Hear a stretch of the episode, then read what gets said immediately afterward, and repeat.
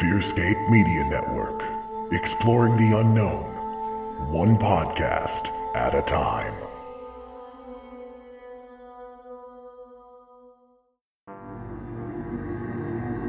Coming to you from nowhere, a suburb of parts unknown. Join Stefan and Lance, the misters of the dark, as they review all things horror with their latest victim. I mean, guest. New episodes of Misters of the Dark drop Mondays on the Fearscape Media Network.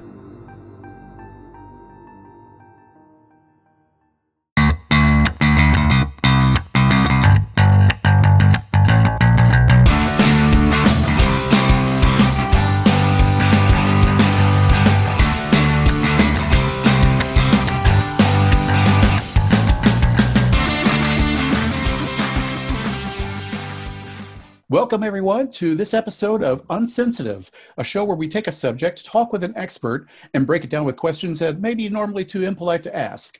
So, I am your host, Ray Robinson, and today we are looking at a subject that has touched many people, and for a variety of reasons, they just don't like to talk about it that much, and that's addiction, specifically alcohol addiction. And joining us today in the hot seat to discuss this issue is alcohol reset coach Annabelle Stewart. Annabelle, welcome to the show. Hi, Ray. Thank you for having me. Well, thank you for coming on. And I got to ask right off the top here what exactly is an alcohol reset coach? So, an alcohol reset coach is somebody that helps people change their relationship with alcohol. Um, there's a lot of people that are trapped in a cycle of addiction and uh, they're drinking full of regret and then drinking again and they're trapped. And a reset coach helps them reset and either move forward into sobriety or to choose moderation. Where do you get your experience in uh, this field? So, my background is that um, I got stuck in that very um, easy trap to get stuck in myself in that cycle. I'm an ordinary Australian mum, and I found myself drinking too much. I had two small children at home, and I found that I was just drinking more and more, and it was getting to the point where I couldn't work out what was wrong with me. I felt like I was broken. And I talked to my friends, I kind of carefully sounded out my friends and said, how do you stop after just one drink if you decide you want to cut back? And all of my friends just said, oh, I'll just, you know, put the bottle back in the fridge and don't drink anymore. And I was thinking, gosh, there must be something wrong with me because I can't seem to stop after one drink. I, need, I want a second one and then a third. And then every night I was drinking myself almost to blackout point. I was drinking to get drunk. Um, and I couldn't work out why. I didn't have anything awful going on in my life, but I couldn't seem to break out of this cycle. And I had a very respectable job as a librarian in the kids' school. And I worked hard, but I was just covered in shame. I was worried every day that I was driving the kids to school and myself to work, and I was maybe I was still over the limit. I was worried that I smelt of alcohol each day. I'd wake up each morning with a pounding head, thinking, "I've done it again." I promised myself I wouldn't drink, and now I've done it. So I was, I was really stuck. And this was um, a few years ago. I was living quite a remote part of Australia, called the Whitsundays, and there wasn't anything like AA there. Um, there's no rehab options, nothing like that. The online side of things wasn't really there as well. So I worked out how to do it myself, and it took quite a bit of trial and error, but eventually I got there. I thought life being sober would be really dull and grey and small, and I prided myself on having a personality and being a fun person, and I was really scared of not drinking. But I actually found to my surprise it was the complete opposite. And I found that when I stopped drinking, far from getting smaller and darker and um, less fun, my life just exploded into this colorful, fun, exciting, free life that I just didn't recognize. And it was, it was, it delivered everything that alcohol promised sobriety delivered, as they say so I felt really fantastic about that. And as the days went on and I got stronger and stronger in my sobriety, I felt fantastic. But I still kept hiding the fact that I had had a problem with drinking. And it was only last year that I actually outed myself on social media. I, I thought I'm still not telling people the truth about what's happened to me here. So I posted about it. I said, look, I had got stuck. This is what was going on. I only had to stop when I found myself hiding the bottles from Matt, my husband. And I hit post on Facebook And then I almost wanted to vomit from shame and fear and disgust. It was such an amazing visceral feeling, Ray. I actually really wanted to throw up and I wanted to run away and hide. And I actually ran into a different room and I kind of crouched. It was the weirdest thing. I was so scared of being judged.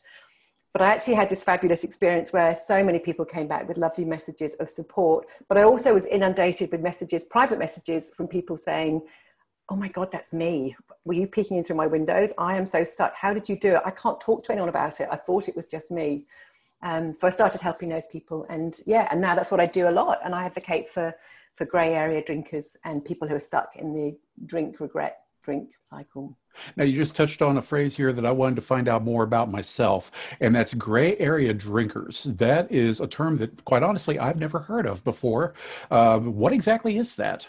So, a grey area drinker is someone who's psychologically addicted rather than physically addicted to alcohol.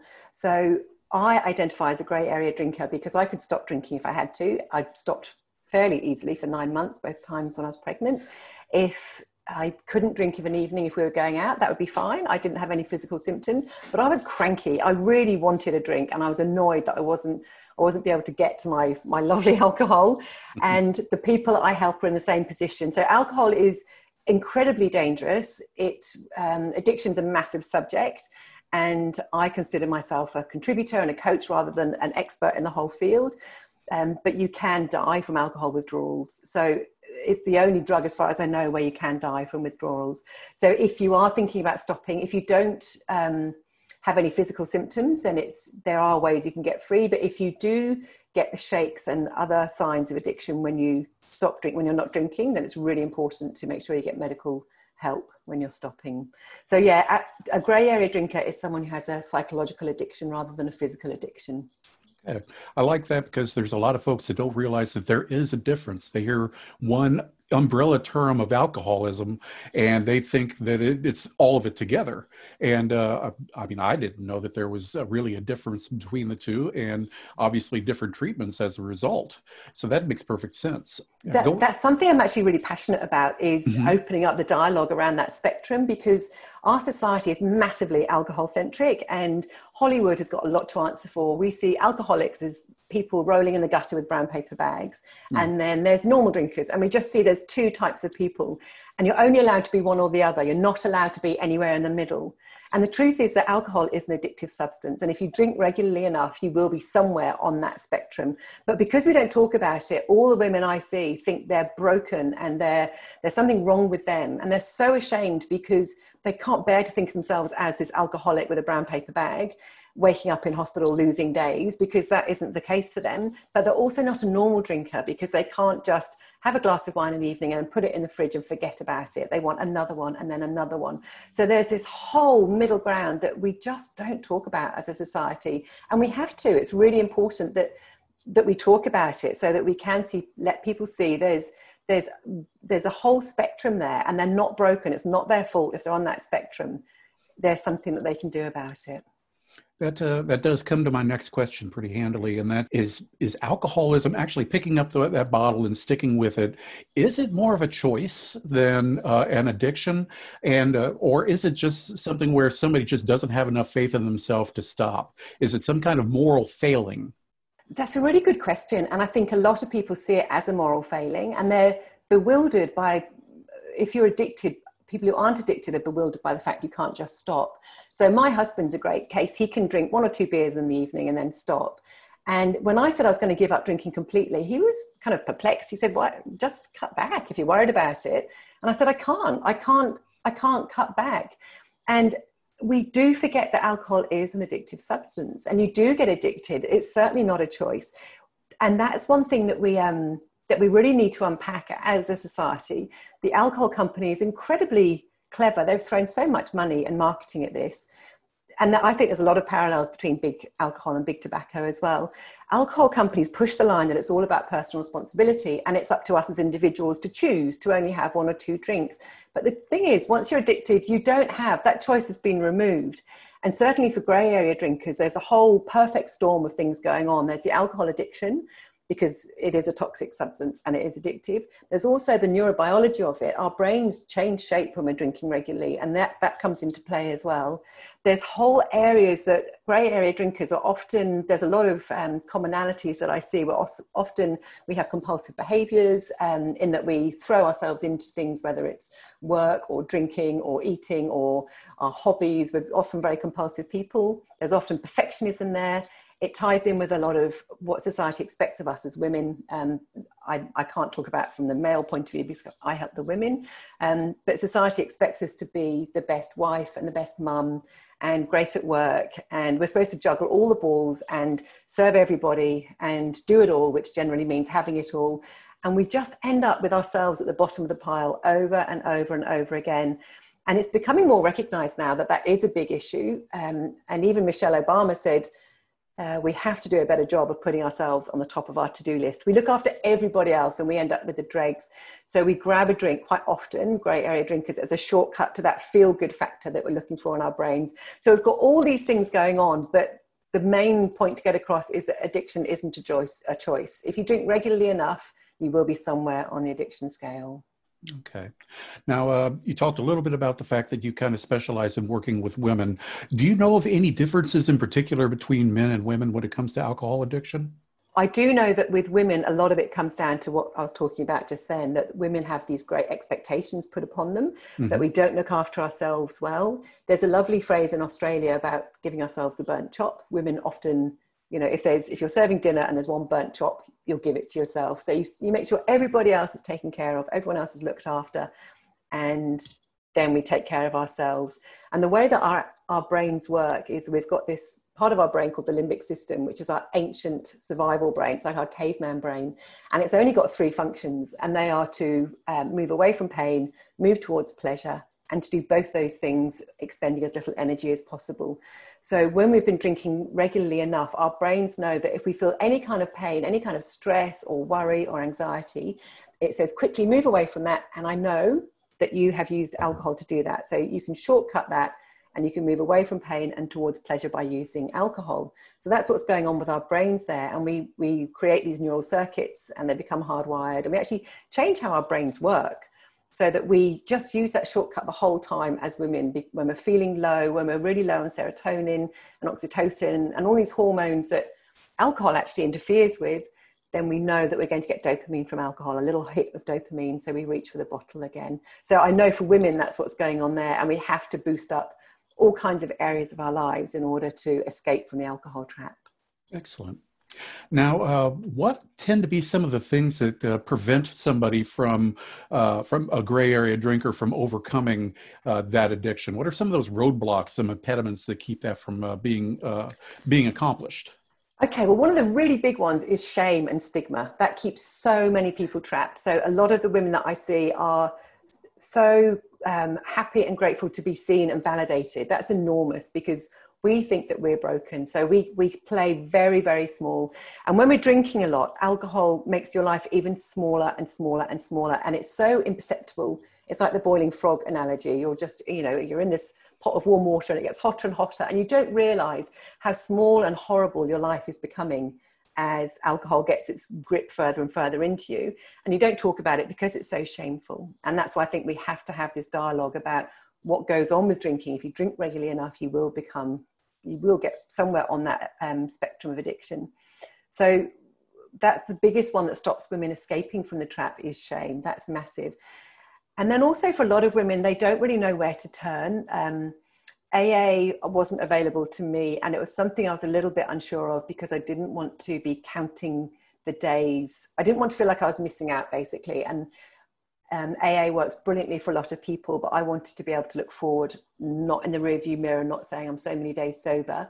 I wanted to just let it go and move forward. And now I've done that. I've been years without drinking. I don't even think about it anymore. Um, I do have the occasional drink. I don't like it very much.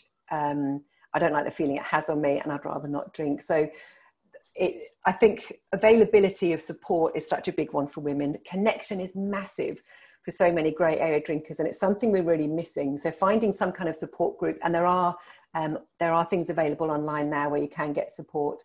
That's a really big one for women to to find help. but yeah, the main one is the shame and the stigma and feeling like there's something wrong with us. Now, how much does your environment and your friends kind of play into that? I know that when you're out on the town, there's maybe just a hint of peer pressure. Uh, you got somebody saying, Why don't you have a drink with me? How much does that play into it? And is it something that you have to change your environment and your friends to really become successful? That's a really good question. We do suggest to start with that people avoid situations where it's going to be really tough and high pressure. One of the areas we talk about a lot in our course is about boundaries, and we do struggle with boundaries quite often. The women that I talk to do.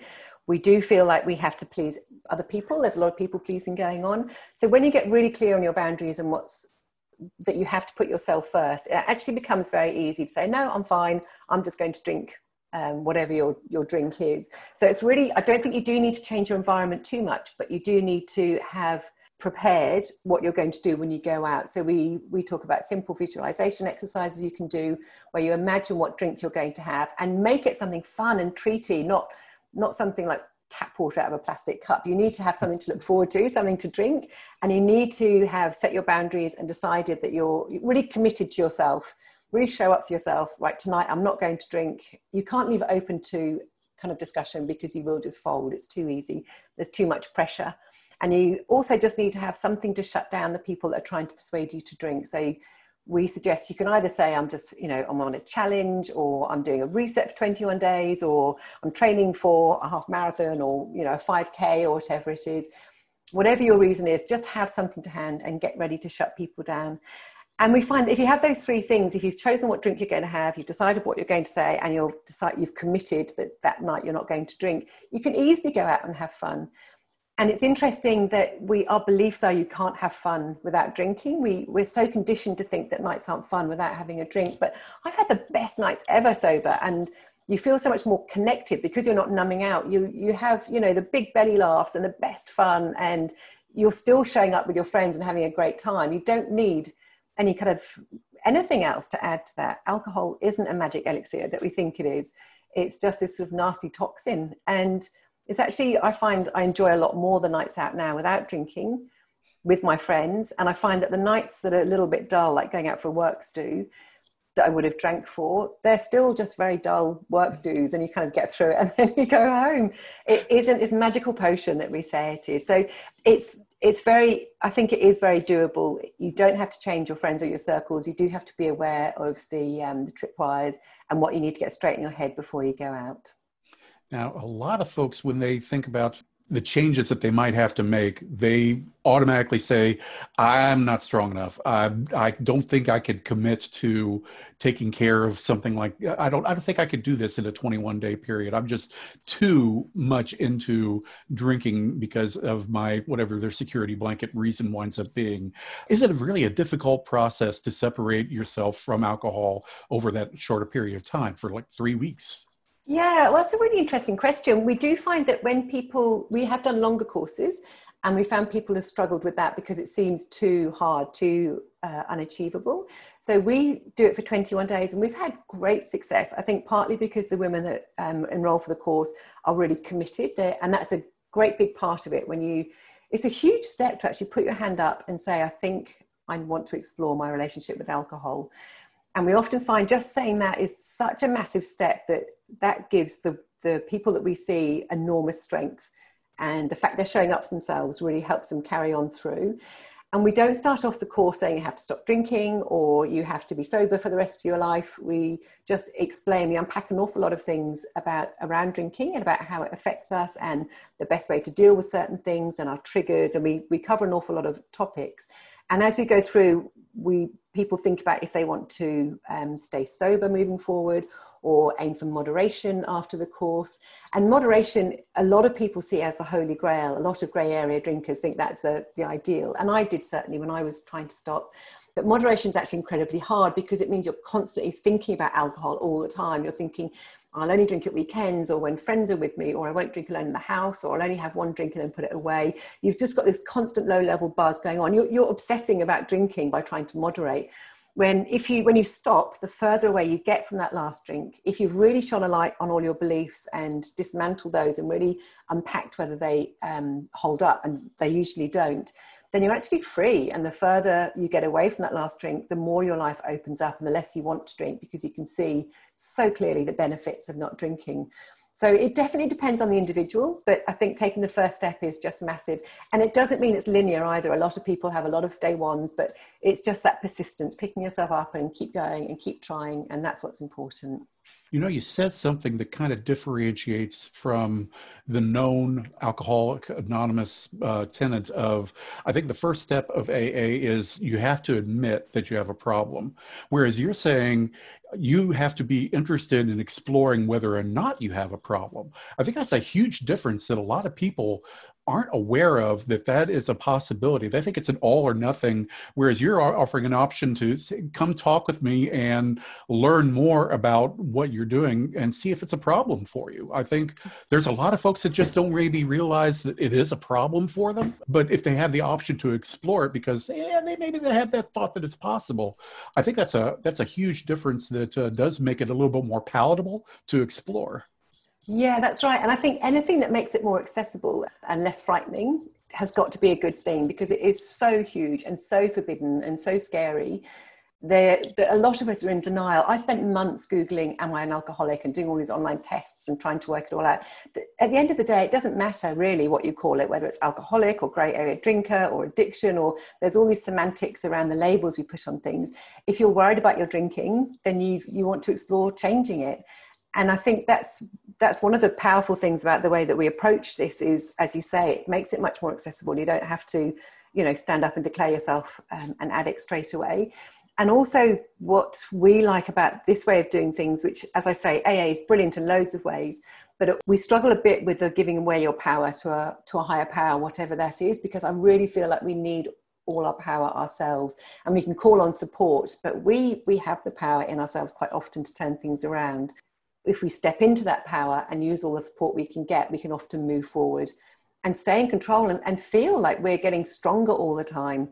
Whereas alcohol does make us feel like we're disenfranchised, disempowered, we're disassociated from ourselves. So it's really important, I think, that we hold on to all the power we've got as well. Can you uh, i know you can't probably go into names or people specifically uh, can you think of a really good success story that uh, that you've been a part of? Just watching somebody blossom from i think i have a problem to i'm doing wonderful Yes, yeah. So um, a lady who's just graduated recently, actually, um, I won't give away her name or too much details. We, she was actually down in um, in New South, in, sorry, in Victoria, in Australia, and we've had lockdown there, quite severe lockdown for months and months, and that's really affected a lot of people. We've had yeah. a lot of clients sign up because they're missing that connection and they're drinking more. And she was one of those people, and she was actually um, a female entrepreneur who was in a she was a lifestyle coach and helped other women. And I won't go into the details of what it was she helped them with, but she was very much in touch with all aspects of her life and living an authentic life and helping other women do the same but she found that she was drinking more and more and she felt really out of alignment with what with her clients she felt like a fraud basically yeah. she felt like she felt wrong showing up and saying this is the way forward when she knew that she was finding work quite stressful running her own business and she'd open the wine in the evening and probably you know have drank she'd drink more than she wanted to and the next day she'd wake up and feel a bit rubbish. So we took her through the course and for her the big light bulb moment was the connection side of things when we got to that part of the course. And it was beautiful watching the whole development as she stepped through the course and she found it quite hard for the first week as a lot of people do. And you actually you actually feel a bit awful for the first week which is kind of annoying because it's all the detox symptoms of all you know if you stop sugar or wheat it's the same mm. you feel headachy and a bit fluey and lethargic and you think this is so unfair i should be feeling better and i'm actually feeling worse but after a few days all those physical symptoms leave alcohol physically has left your body between four and seven in four to seven days. And so she was feeling in week two, she was starting to feel really good. And then in week three, she was really just watching her open up and reestablish connections with the people around her. And she was sleeping better, which affects your whole life when you get proper REM sleep, which you don't when you're drinking a lot. A lot of grey area drinkers wake up at three o'clock every single morning without fail, busting to go to the loo and with a mouth feeling horrible, a thumping head, and just filled with self loathing and shame and regret. And lying there thinking, why did I do it? I promised myself I wouldn't do it again. And I did. And you just feel so awful. So the fact she wasn't having that, I could just see her blossom and transform. And everything about her changed. Her skin was clearer, her eyes were brighter, she had more confidence with her clients, she was connecting with her family again. Um, I could really see her transform. And she was just so delighted at the end of the 21 days to be to to feel that she took back control of her own life. And that was the most exciting thing that as women, we're often told that we need other people to fill in gaps or to do things for us, and to find it's actually all within you and you have that power. And to be given a space where you can explore that and step into that power is is transformational. I love it. I love what I do. It's amazing. Excellent. Well, uh, tell us more about where folks can find out about your programs and uh, and reach out to you.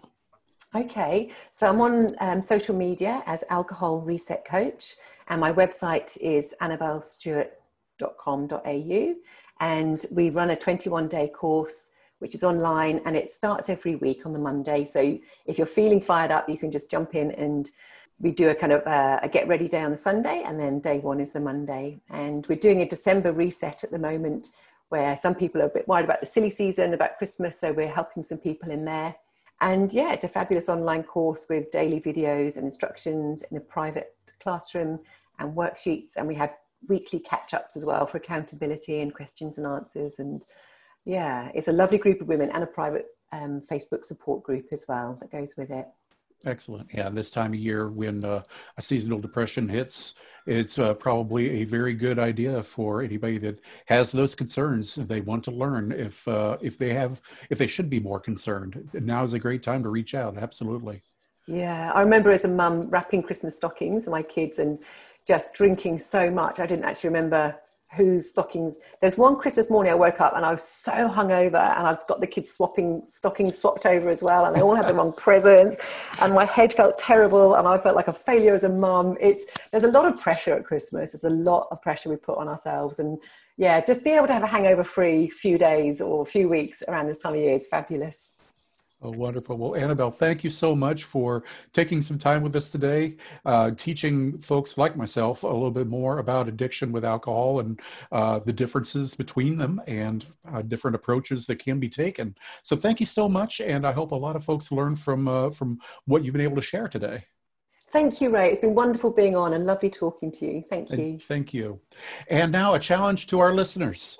If uh, you do also have a subject that you're passionate about, like Annabelle here, and you can speak with some authority on it, you're not afraid to tackle some of these tough questions, then I want to talk to you here on Unsensitive. Reach out through the Fearscape Media Network or reach out to me directly at rayrobrights at gmail.com. Uh, let me know what your topic is, and maybe I'll be t- talking with you next time. With a special thanks, first of all, to Ben Sounds for the use of Happy Rock at the beginning and the end of the program. And of course, the fine folks at Fearscape for giving me this venue. And thank you so much for listening to Unsensitive. We'll talk again soon. And until then, keep your mind open.